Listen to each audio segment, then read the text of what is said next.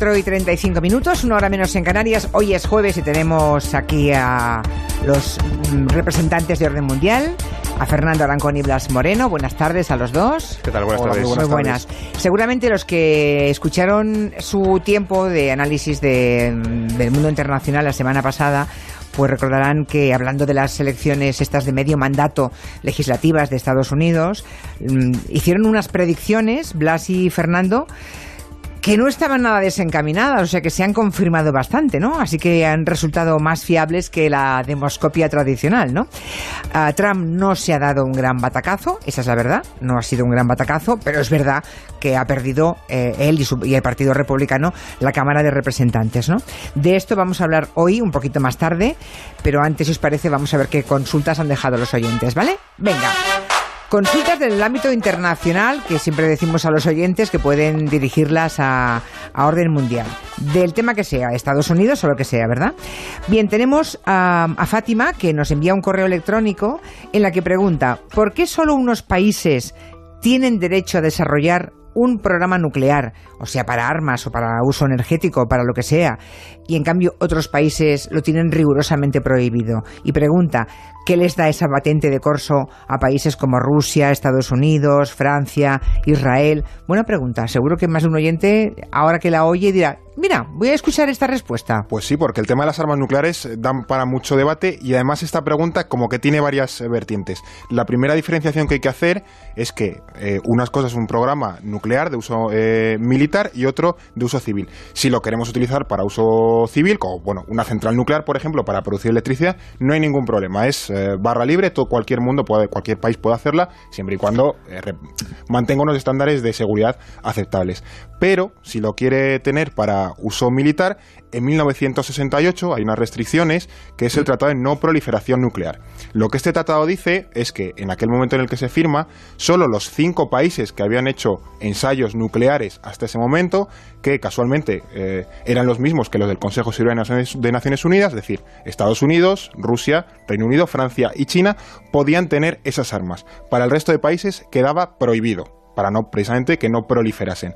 Aquí los estados se han ido colando porque, por ejemplo, India y Pakistán, que los dos tienen armas nucleares, las han desarrollado con el tiempo, no están en el tratado, Israel hizo lo mismo y Corea del Norte, que estaba, se salió para poder desarrollar su programa nuclear, ¿no? Entonces es un poco la, la diferenciación que hay. Y tenemos a Irán por en medio, ¿no? Claro, ahí está ese debate de a ver si la desarrolla, no la desarrolla, se habla esta semana de a ver si Arabia Saudí eh, hacía un programa, bueno, en fin. La verdad es que cuando uno piensa en según qué países que tengan en su poder una arma nuclear y la verdad es que mm, da miedo, ¿eh? Da mucho miedo. No de los que la intentan o quisieran tenerla y no la tienen, de los que ya la tienen, ¿verdad? Hay países, no yo no voy a poner nombres, pero hay algunos que a mí me dan bastante yuyo. En fin, otras preguntas. Unas al hilo de las elecciones de eh, Estados Unidos. También otro oyente nos ha preguntado mm, cómo es posible que se hable tanto de ese muro, eh, ese muro entre Estados Unidos y México y nadie diga nada de otro muro que se está construyendo en India. ¿De qué está pasando en India con ese muro, Blas? Pues la verdad es que estamos muy acostumbrados a escuchar hablar del muro de Trump, de Ceuta y Melilla, del Mediterráneo y tal, pero la verdad es que hay muchos más muros en el mundo que se están construyendo sobre los que no se sabe nada, ¿no? En el caso de India, eh, India está construyendo ahora mismo el que va a ser el muro más largo de- del mundo, va a ser mucho más largo que México, Berlín, por ejemplo, y Palestina juntos, o sea, va a ser enorme. Eh, Ahora, si las proporciones de la India son gigantescas, lo, claro. que, lo que están haciendo es construir un muro fronterizo eh, con la frontera con Bangladesh. Y esta frontera es de las más largas del mundo, tiene 4.000 kilómetros. Porque India básicamente, digamos que rodea terrestres a, a Bangladesh. ¿Qué ocurre? Bangladesh es uno de los, países más pobres del mundo eh, y además es un país con una de las altitudes medias por, por encima del nivel del mar más bajas. Solamente, solamente son 85 metros eh, de altitud media por encima del nivel del mar. ¿no? Eh, cuando, cuando el cambio climático y la subida del nivel del mar empiecen a, empiecen a aumentar y a agravarse, pues lo previsible es que la gente de Bangladesh, que encima ya es pobre y además también va a estar con el agua al cuello literalmente, pues quieran huir a la India. Y la India, como ya entiende que eso va a pasar antes o después, se está preparando y está rodeando, encerrando a los bangladesíes en su país para que no puedan salir, ¿no? Entonces, bueno, esto es una cosa que no se sabe. Y, que se ahoguen, digamos. Mm, ya. siendo un poco crudo, sí. Entonces, esto es muy Ah. fuerte, eh, no se habla casi nada, pero dentro de unos años veremos como hay una crisis muy gorda cuando este país básicamente desaparezca bajo, bajo las aguas. Lo que es terrible es que cualquier mundo, cualquier, perdón, cualquier muro que se esté construyendo en el mundo ah, actualmente o que intente construirse, siempre es para lo mismo y con el mismo objetivo, para que no invadan los pobres, para que los pobres, los pobres no vengan a tocarnos las narices, ¿no? Siempre es lo mismo. De hecho, desde la Guerra Fría. Es terrible el número de kilómetros de muros y vallas fronterizas en el mundo no ha dejado de aumentar. Ajá. Y siempre, y siempre tiene ese objetivo. Y siempre retiene a los mismos al, lado, exacto. Que la miseria no llegue a nosotros, ¿verdad? No sea que nos contamine. Los pobres siempre como peligro, ¿no? Como acecho. Bueno, la última, última pregunta de otro oyente que os pregunta por qué no se reconoce Somalilandia y seguramente hay que contar que es Somalilandia, ¿no? ¿Y dónde está antes de responder? Sí, la verdad es que Somalilandia a lo mejor no, es que sea muy conocida y, más allá de los cuatro frikis que nos dedicamos a esto, porque sí, Somalilandia es la región que está al norte de Somalia, que tristemente es un país conocido pues por estar hecho polvo desde hace 20, 25, 30 años, ¿no? Eh, es la imagen que le asociamos. Pero Somalilandia, que es la antigua Somalia eh, británica, es un lugar muy estable, paradójicamente, y donde las, cosas funcionan relativamente bien, al contrario que en, su vecino, la Somalia, ¿no? Eh, pero eh, la cuestión es que se declararon independientes en el año 1991 y ningún país les ha reconocido. ¿Por qué no les ha reconocido? Bueno, pues porque la Unión Africana, que es la organización que, que, une a todos los países africanos, equivalente más o menos a la Unión Europea aquí, acordó en 1963 que las fronteras heredadas de la descolonización, que ya de por sí son una chapuza, pero bueno, se respetarían a todos los efectos. Nadie tendría derecho a modificarlas precisamente para que regiones muy pequeñas no empezasen a pedir la independencia y se empezasen a liar conflictos. Esa es la razón por la que Somalilandia básicamente sigue ahí en un limbo en el que no les reconoce nadie, pero bueno, ellos aguantan ahí poquito a poco yendo mejor. O sea, oficialmente son parte de Somalia, claro. este país que está destrozado, pero ellos, su región funciona perfectamente, tienen un gobierno estable, exportaciones, importaciones y, todo funciona estupendamente, ¿no? Entonces es un poco como la cara B de, Somalia, la, parte buena de Somalia, en cierto modo. O sea que Somalia podría tener expectativas y la esperanza de poder funcionar como funciona Somalilandia. Sí, en cierto modo sí, pero claro. claro. por qué es tan distinta Somalia? Digamos, ¿qué es lo que perturba el gobierno y la organización de ese país? El resto del país está muy, muy dañado por las milicias, hay peleas entre guerrillas yihadistas, al-Shabaab, hay peleas por el poder, entonces bueno. Grupos clánicos que se pelean entre ellos, la piratería famosa, pobreza, en fin. Digamos que... una región se ha conseguido organizar por su cuenta y además defenderse del resto para que no les interfieran, digamos, y, mantenerse así. Muy interesante. Somalilandia, el, estado inexistente, pero que, está ahí, pero que funciona y que está ahí, ¿verdad? Al norte, decías, de Somalia, ¿eh? al norte de Somalia. Bien, hablemos ya de Trump. Al final los demócratas han conseguido hacerse con la mayoría de la Cámara de Representantes, del, del, Congreso, pero Donald Trump ha aguantado bastante bien, ¿no? Después de dos años con tantos escándalos, con, con esa política de gesticulación tan brutal, Ayer mismo vimos, eh, bueno, luego, luego, lo comentaremos, ¿no? El tema del periodista, ¿no? Cómo trata a los periodistas, cómo trata a cualquiera que le lleve la contraria. Pero en fin, a las broncas con, con la prensa. ¿Lo estuvisteis viendo en directo ayer, en la rueda de prensa? En directo justo no, pero bueno, como rápidamente pasó a Twitter, que es nuestro nuestra pecera, pues eh, vamos, ya, ya lo sabía todo el mundo y nos quedamos alucinados. Aquí estábamos haciendo el gabinete y Agustín Alcalá nos dijo, paso, que os cuente lo que está ocurriendo. Y pasó esto. They're hundreds of miles away, though. They're hundreds and hundreds of miles away. That, that's not an invasion. Should, honestly, uh, I think you should let me run the country. You run CNN. All right. And if you did it well, your ratings well, let me ask, much if better. I, if I may okay, ask one enough. other question, Mr. President, if I may, if I may ask Peter, one other question, are you worried? That's enough. That's enough. Mr. President, I, that's well, enough. That's enough. ¿Ustedes se imaginan aquí al presidente del gobierno, del gobierno actual, del anterior o del otro o del otro, algún, algún presidente diciendo, basta ya, basta, cállese, basta? Pues eso hizo ayer Donald Trump. Déjeme usted a mí gobernar el país y usted gobierne la CNN, que lo hace bastante mal ya. Bueno, pues sí, sigue usted haciéndolo así. Que... Tremendo, ¿eh? Si alguien creía que el resultado de ayer de las legislativas iba a ser una especie de pequeña cura de humildad para Donald Trump, más bien todo lo contrario, Blas. Lo que de hecho ha dicho es que quien ha ganado eh, los republicanos lo ha hecho porque se ha aliado con Trump y los republicanos que han perdido lo han hecho porque no se han aliado o no han copiado el estilo de Trump. O sea, eran menos trampianos de lo que él quería. Exactamente. Quien ha ganado es porque es por su, por su, digamos, por su manera de hacer las cosas y quien ha perdido es porque no se ha fijado en él, ¿no? Entonces todo es lo que yo hago lo hago bien y lo los demás lo hacen mal. Pero ¿nos parece curioso que ese enfrentamiento con la prensa, que es así desde, desde antes de ser elegido presidente y que la gente creía que iba a abandonar ¿no? esa manera de relacionarse con los medios en cuanto llegase a la Casa Blanca.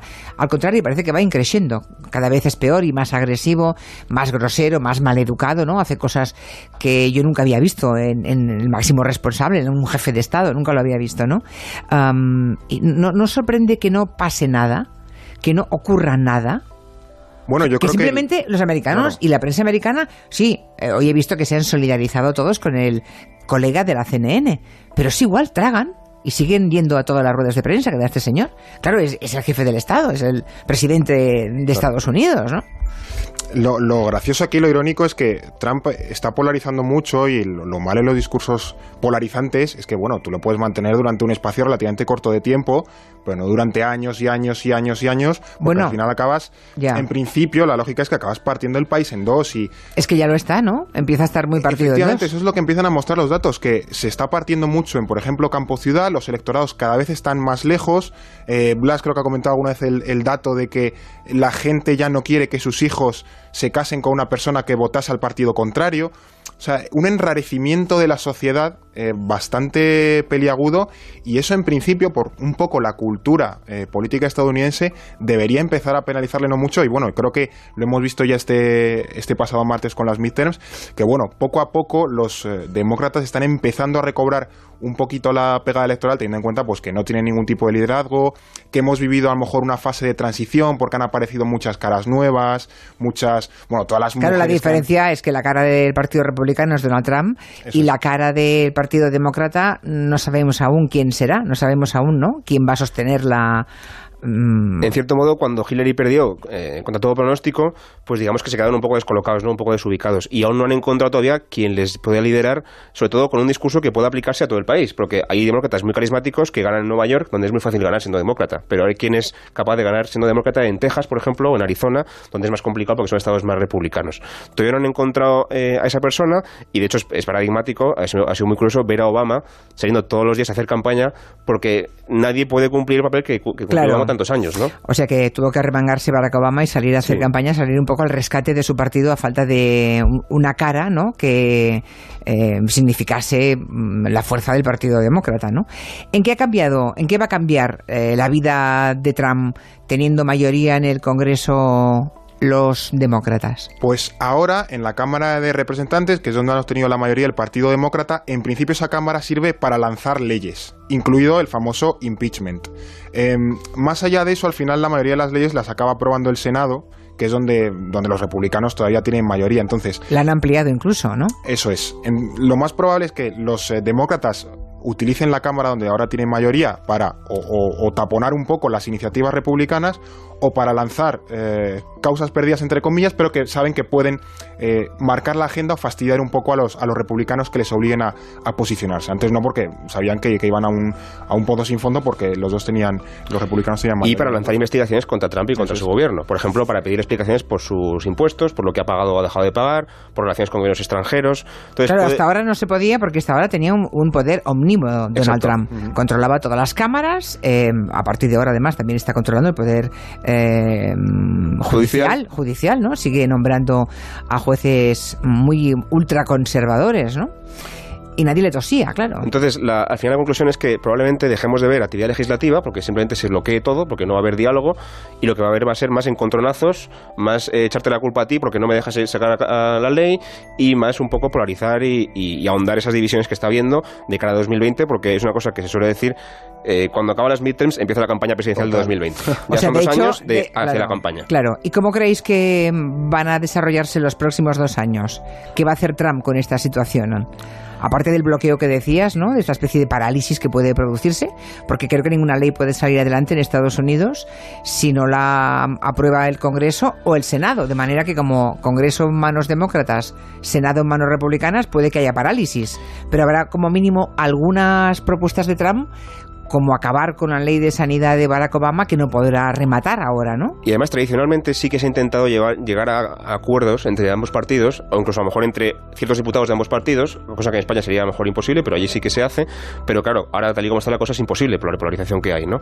Entonces yo creo que es eso, ahondar en la división, menos eh, legislación saliendo adelante y más eh, confrontación eh, pública entre ambos partidos, medios de comunicación, etcétera. Todo para que el ambiente esté muy crispado de cara a las elecciones, porque eso también pues moviliza mucho el voto. O sea que no es tan, tan descabellado pensar, ni mucho menos, que Trump pueda volver a ganar las elecciones. Parecía imposible que llegase a la presidencia, cuando llegó parecía imposible que, se, que estuviera en la Casa Blanca más allá de unos días, luego de unos meses, luego de un año. Estamos, eh, estamos a lo tonto en el midterms y, y, hasta, hasta podría ganar las próximas. Sí, porque además lo gracioso de las elecciones estadounidenses es que como que tienen, tienen truco, hay pequeñas manipulaciones electorales, vamos a llamarlo así, que al final condicionan mucho y a día de hoy están beneficiando muchísimo a los, a los republicanos. Es modificar las eh, circunscripciones electorales, que hay unos verdaderos adefesios por ahí sueltos. Es también el tema de los delegados, porque al final Estados Unidos no ha tanto de ganar por cantidad de votos, sino ganar en los estados donde hay que ganar. Hay partidos que pueden arrasar en medio país que si tú ganas estados tipo Pensilvania, Florida, Ohio y un par más, es que has ganado las elecciones porque son donde realmente. Bueno, de hecho, Hillary Clinton tuvo dos millones de votos más, ¿no? Exacto, eso es. Y en cambio perdió las elecciones, ¿no? Claro. Porque el voto rural tiene mucho más impacto que el voto urbano hay ahí como unas pequeñas, eh, bueno, también pasa con la ley DONT aquí en España, ¿no? Que el, voto de las provincias más rurales eh, tiene mucho más valor, por así decirlo, que el voto de las provincias más urbanas. Pues allí con los estados es relativamente parecido. Entonces sí, si al final Trump en 2020 consigue reconducir la campaña y ganar en los estados donde debe Claves, claro, ya pues sí que puede eh, pervivir. Pero aquí, claro, ha perdido muchos electorados. Los republicanos han aguantado básicamente gracias a hombres republicanos blancos y con altos ingresos. El resto, el resto de los electorados los han perdido. Y hasta qué punto los republicanos van a decir, oiga, que tiene que ganar algún otro electorado, algún otro sector poblacional, porque si no usted no llega a 2020. Parece que ha sido histórica el voto de las mujeres esta vez en las elecciones, mujeres y jóvenes, ¿no? Mm tanto voto como también eh, candidaturas, ¿no? Hemos visto una participación histórica. Esto suele ser bastante menos interesante que las presidenciales, vota mucha menos gente, porque se entiende como que es menos importante, pero esta vez era como una cosa muy crucial. Ha votado muchísima gente y luego también candidaturas. Ya hemos contado, eh, seguramente habrán escuchado los oyentes, cómo ha llegado, por ejemplo, las primeras mujeres nativas americanas, las primeras mujeres musulmanas al Congreso, el primer gobernador eh, abiertamente homosexual en Colorado. Ha habido también un cierto vuelco en cuanto que se representa mejor la diversidad de la, diversidad, de la sociedad estadounidense, ¿no? que hacía mucha falta también. Digamos que el Partido Demócrata tiene esa diversidad y parece que el republicano de Trump, como mínimo, el de Trump, es, responde más al WASP, ¿no? Al blanco... Eh, protestante, tal... Y hombre, ¿no? Faltaría añadir heterosexual, ¿no? es el hombre blanco heterosexual, ¿no? Ese sería un poco el, el perfil. Bueno, pues iremos siguiendo con, con mucho interés. Y ahora una revista rápida de prensa. Tenemos repaso de actualidad internacional. Por ejemplo, hace una semana en Finlandia se celebró el Día Nacional de la Envidia. Pásmense. Día Nacional de la Envidia. Por favor, ¿qué es esto? Contádmelo. Esto lo llaman así de manera un poco extraoficial, me parece que no es el nombre oficial y además le ponen cierta guasa, ¿no? Menos mal, porque esto en serio me parecería terrible. Pero atentos a lo que es en Finlandia porque creo que nos vamos a asombrar mucho en España de lo que es. Lo que pasa ese día 1 de noviembre en Finlandia todos los años es que el gobierno saca a la luz públicamente los datos fiscales de todo el mundo, de todos los ciudadanos finlandeses eh, de ese año. Lo que quiere decir que todo el mundo, bueno, pues puede ver que, que, ha ingresado otra persona, cuánto ha tributado, etcétera. O sea, ¿todo el mundo en Finlandia sabe lo que cobra el otro? Sí. Lo que quiere decir eso es que los periodistas están ese día están súper pendientes de lo que sale, pues para sacar algún escándalo, por si algún político o algún personaje famoso no ha tributado bien, etcétera, ¿no? Entonces es un poco la, noticia. Eso es transparencia, de la transparencia. Y, lo, demás mandangas, ¿eh? ¿Qué, ocurre? Que le llaman Día de la Envidia porque, aunque sean finlandeses y sean tan perfectos como nos parece que son, siempre tienen también sus pecadillos y no está eh, no, es infrecuente el que cotillea a ver cuánto ha ingresado su cuñado, su vecino o el de al lado de su oficina, Bueno, eso me parece impensable en España. De cotillar o lo de lo publicar los datos? No, publicar los datos. ¿Os imagináis publicando los datos de cuánto, cuánto cobramos cada uno de nosotros? La transparencia Los vecinos, es que en el bloque de vecinos no, se hablaría de otra cosa, es que sería tremendo. Y en las cenas de Navidad sería la comidilla. Claro, claro, porque además eh, lo publicamos ahora. Vaya regalo me has hecho con lo que cobras, ¿no? Exacto, bueno, me parece tremendo. Pero desde luego eh, es el paradigma de la transparencia, que todo el mundo sepa lo que cobra todo el mundo. Es más, para ellos quien no paga impuestos es una especie de, escarnio público, no tienes ningún honor, y para quien paga impuestos y lo hace bien, pues es una figura un poco respetable en la sociedad y tal. Entonces sí que tiene sus ventajas, ¿no? A pesar de que vaya un poco contra la intimidad, sí tiene esa ventaja pública. Otra cosa de Japón que nos ha llamado la atención, están relajando su legislación precisamente en sentido contrario que buena parte del mundo, ¿no? Como mínimo del mundo occidental, de Europa e incluso Estados Unidos. Quieren atraer más inmigrantes. O sea, mientras el mundo desarrollado lo rechaza y hay quien propone incluso muros, los japoneses piden que lleguen inmigrantes. ¿Y eso? Aquí la paradoja es un poco que, Japón han primado el criterio práctico de las ventajas que tiene atraer inmigración sobre sus valores culturales, que tradicionalmente han sido bastante conservadores, eh, que priman bastante tener su sistema social y cultural alejado de influencias externas y lo que pasa también un poco en Europa, que su sociedad es muy anciana y tienen muchos problemas y necesitan traer gente joven que tenga, que tenga hijos, ¿no? Pero eh, al final han visto que la sociedad envejece, que no tienen una forma de rejuvenecerlo que no sea a través, porque la, natalidad también está desplomada, entonces han visto inmigración eh, o, vamos, o acabamos teniendo un problema sobre todo en tema de pensiones y demás. También además se han dado cuenta que los japoneses no quieren trabajar en, en sectores, pues eso, la construcción, por ejemplo. No hay japoneses que quieran trabajar en la construcción, entonces necesitan pues trabajadores chinos, vietnamitas, filipinos y demás que trabajen en esos sectores de, de poco valor añadido, como pasa también en la agricultura. No es, no es nada alejado a lo que pase, por ejemplo, aquí en España tradicionalmente. Además, por ejemplo, en la construcción, tienen las Olimpiadas en 2020 y han visto que no llegan, porque no hay mano de obra han dicho, pues hay que traer aquí gente a que se ponga a construir todo lo que hace falta hacer porque si no, también para ellos es un problema muy gordo. Pero imagino que es gente siempre asiática, ¿no? La que acaba en Japón. También hay brasileños, muchos brasileños ¿Ah, que van allí a, trabajar, por lo que he visto en las estadísticas. Pero sí, más de la mitad son, son eso, chinos, vietnamitas y filipinos. Eh, y puede que peruanos también, ¿no? Y hay unos lazos pues peruanos quizá una, una, proporción más baja, pero sí, al final eh, en Japón es lo que, lo que ahora mismo están buscando, empleos para de, de menor valor añadido, pues eso, para construcción, agricultura y demás. Pues muy rápidamente, si me podéis contar lo de Facebook que ha reconocido tener parte de culpa en el genocidio de los rohiñas, es el que aquí hablamos mucho antes de que todo el mundo se pusiera a hablar de ese genocidio brutal, ¿no? En Myanmar. Eh, dicen que es una influencia nefasta de las redes sociales. Pero ¿cómo es posible que Facebook sea culpable de ese genocidio? Lo que ocurre es que tienes una sociedad muy polarizada o, muy, o muy lanzada hacia la tensión étnica y tienes una red social que es la herramienta ideal para desinformar, ¿no? Entonces, ¿qué ha ocurrido? Pues en Myanmar en es un país en el que no hay medios de comunicación asentados, todo el mundo se informa a través de Facebook y los, el gobierno militar que, gobierna Birmania y que ha lanzado ese genocidio ha visto como una manera muy útil eh, eh, alentar a, intoxicar con las intoxicar a, su población para justificar ese genocidio o incluso a lo mejor también negar su existencia, ¿no? O decir que el genocidio realmente lo cometen los otros. Entonces también un poco calientas el ambiente. O sea que Facebook, eh, cuidado con esto porque la información es, es peligrosa también. Ay. ¿Qué mundo en el que estamos? Hasta aquí el tiempo de orden mundial. Recuerden que si quieren dejar una pregunta pueden usar el WhatsApp de Gelo 638-442-081 o pueden enviar un correo a julienlaonda arroba onda También pueden contactar directamente con el ordenmundial.com. Gracias Blas, gracias Fernando. Hasta la buena tarde. Hombre, el doctor en economía Carlos Rodríguez Brown, que va a hablar